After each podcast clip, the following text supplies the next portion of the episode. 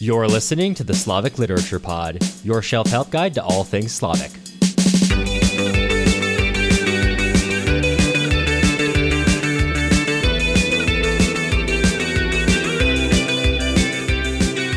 I'm Cameron Milana, And I'm Matt Gerasimovich. and today we are covering part one, chapter seven of Vasily Grossman's life and fate, shifting our attention over from the uh, Nazi prison camps over to Battlefront Stalingrad. Uh, not the name of this book, but you know the topic, the actual war, which the the book Stalingrad that Vasily Grossman also wrote did not cover, despite being titled Stalingrad. Um, Yeah, he, he yeah, it was kind of a bit of a rug pull on that one. yeah, yeah. Uh, Maybe the greatest rug pull of his life.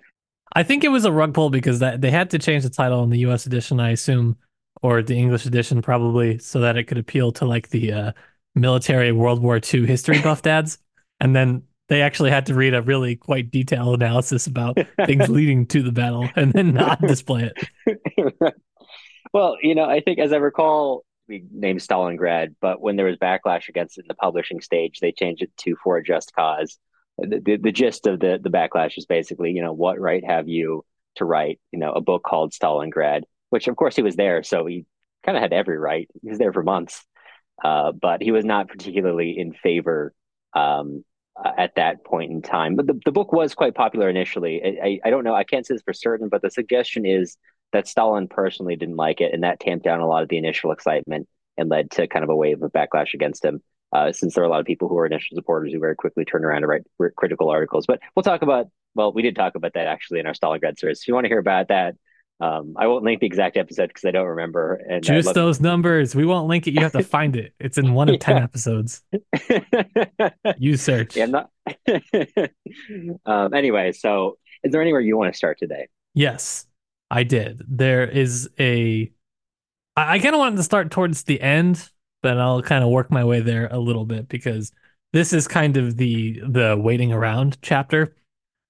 Right. It's an, an interesting one in the sense that when you're reading a book about a war, you think that they're they're going to focus on the high action, the battles, triumphs, things like that. But Grossman instead, at least here in this part, is electing to show us the sort of that sort of anxious moment before where you know at any moment fighting could break out, but it's not at this moment. And so the soldiers that are kind of have lost communication with the rest of the troops, eh, they kind of can't let themselves sit still. They're just they're always kind of trying to stay busy doing something just so that there is not that I don't know, that silence. Maybe so you're not thinking about it. There's any number of legitimate reasons, right?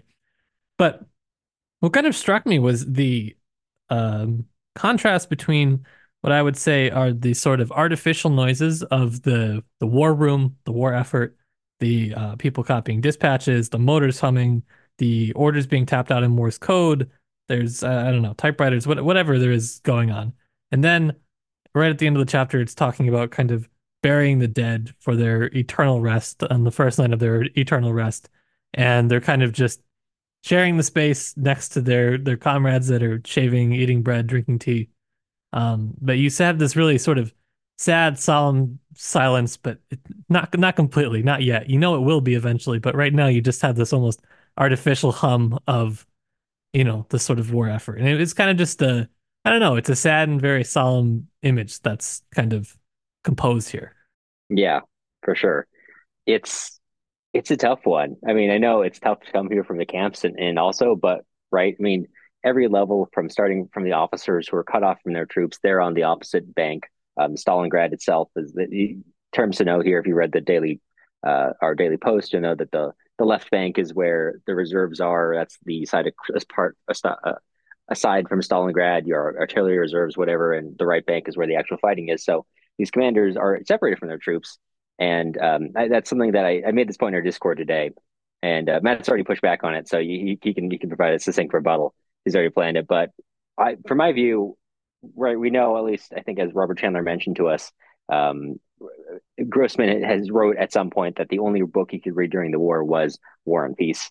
And you can see, I think, a lot of philosophical continuations modified from War and Peace and Stalingrad.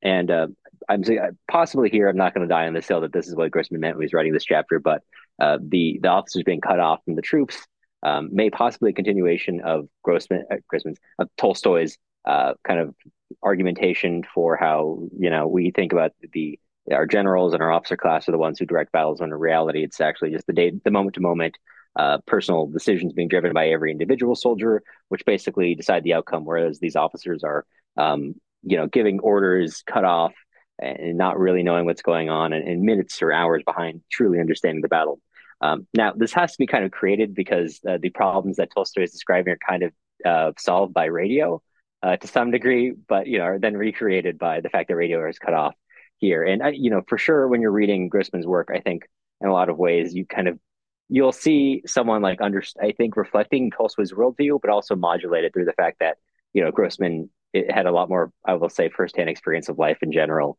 and how a lot of these things work that that Tolstoy didn't exactly have. So he kind of provides like a, you know a similar similar argumentation, but usually tamped down quite a bit and and how broad reaching they are to be a lot more specific and I, I would assume a lot more pulled from his own experiences.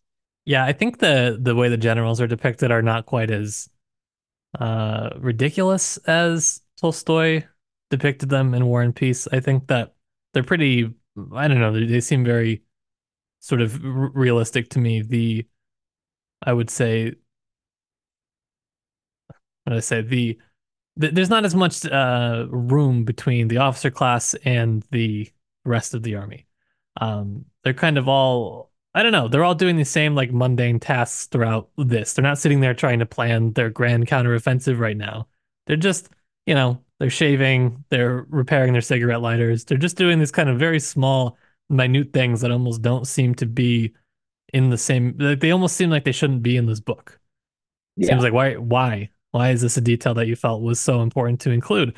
But clearly, you know, he does because these are the things that he notices. So, yeah, absolutely. I mean, with so many war books, um, I'm thinking specifically here of, of Viktor um, Nekrasov's book, Frontline Stalingrad, when you're talking about the battles, tends to be with like frontline soldiers or focusing on on the war parts more so.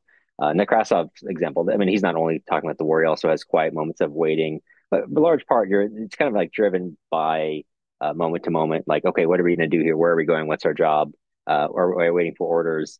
Uh, you know, it's it's a bit more, maybe a bit less prosaic, right? I mean, in in Frontline Stalingrad, for example, in earlier the book, they're in Stalingrad waiting for orders, but they're still like hanging out with you know uh, pretty girls and doing all these things, and you know, Grossman here in the front, even in the front line, even so close to combat, some of the most intense combat of the war, you still have you know officers going through true tedium truly nothing to do without anyone to give orders to to a, a degree. Yeah, I, am not certain I've really seen another highlighted as much in other war fiction. Although I would say like the broad point of, um, you know, you know, war is whatever five minutes of of chilling excitement, and then you know hours or days of of tedium is maybe not the most incisive point to a modern reader, but I would say at this point in time, if you look at similar similar novels or especially the fiction I read about the war written from that own time period, definitely uh, uh, you know, something to pay attention to.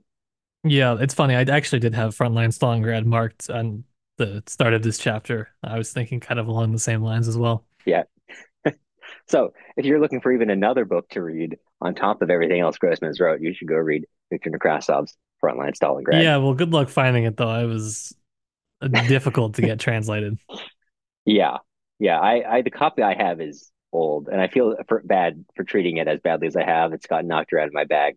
I might, I might have it in my bag actually right now, not because I planned this, just because it's been in there for so long. But anyway, there you he go. Stays on brand. um, yeah. Is there anything else you wanted to cover for this this episode? No, I'm I'm good on this one. I just wanted to make a quick note on the pacing of the novel. Uh, just you know, pay attention to it because it's going to start to do some things. We had short, kind of consistent chapters, and now we're going to get to some really, you know, next one will be really short, and then we're going to start lengthening and just you'll see as we continue to go through this how the how Grossman kind of deliberately plays with the pace. Absolutely. Well, excited to get to that. But for now, you will hear from us again tomorrow. Hey, hey, hey,